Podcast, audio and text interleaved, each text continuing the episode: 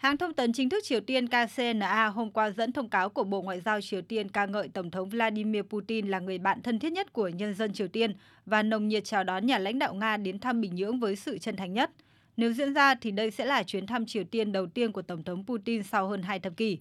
Chuyến thăm Nga hồi tuần trước của Ngoại trưởng Triều Tiên Cho Son Hui được xem là nhằm cụ thể hóa các cam kết đạt được tại hội nghị thượng đỉnh giữa Tổng thống Vladimir Putin và Chủ tịch Kim Jong-un hồi tháng 9 năm ngoái tại vùng Viễn Đông của Nga. Đánh giá về chuyến thăm này, Bộ Ngoại giao Triều Tiên đã ca ngợi đây là bước tiến quan trọng để hai nước phát triển quan hệ chiến lược và định hướng tương lai. Hai nước đã nhất trí tăng cường hợp tác chiến lược và chiến thuật để thiết lập một trật tự quốc tế đa cực mới. Trước đó, người phát ngôn Điện Kremlin Dmitry Peskov cho biết.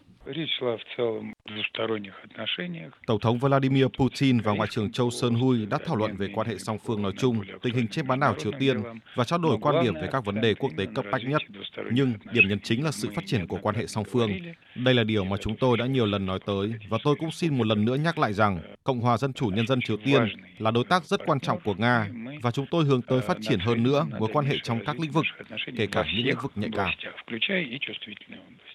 Những tháng vừa qua đã chứng kiến sự hợp tác mạnh mẽ giữa Nga và Triều Tiên. Tại hội nghị thượng đỉnh hồi tháng 9 năm ngoái, nhà lãnh đạo Nga đã đồng ý hỗ trợ chương trình không gian của Triều Tiên và tháng 11 sau đó, Triều Tiên đã phóng thành công vệ tinh do thám quân sự đầu tiên. Nước này cũng cho biết sẽ có kế hoạch phóng thêm ít nhất 3 vệ tinh nữa trong năm nay. Hiện có những lo ngại tại Mỹ và Hàn Quốc về sự hợp tác quân sự giữa Nga và Triều Tiên. Theo đó, Triều Tiên có thể cung cấp đạn dược cho Nga để đổi lấy viện trợ kinh tế và hỗ trợ quân sự cần thiết để nâng cao năng lực của các lực lượng Triều Tiên. Tuy nhiên, cả Nga và Triều Tiên đều bác bỏ mạnh mẽ những cáo buộc này, khẳng định hợp tác giữa hai nước là phù hợp với hiến trương Liên Hợp Quốc và luật pháp quốc tế.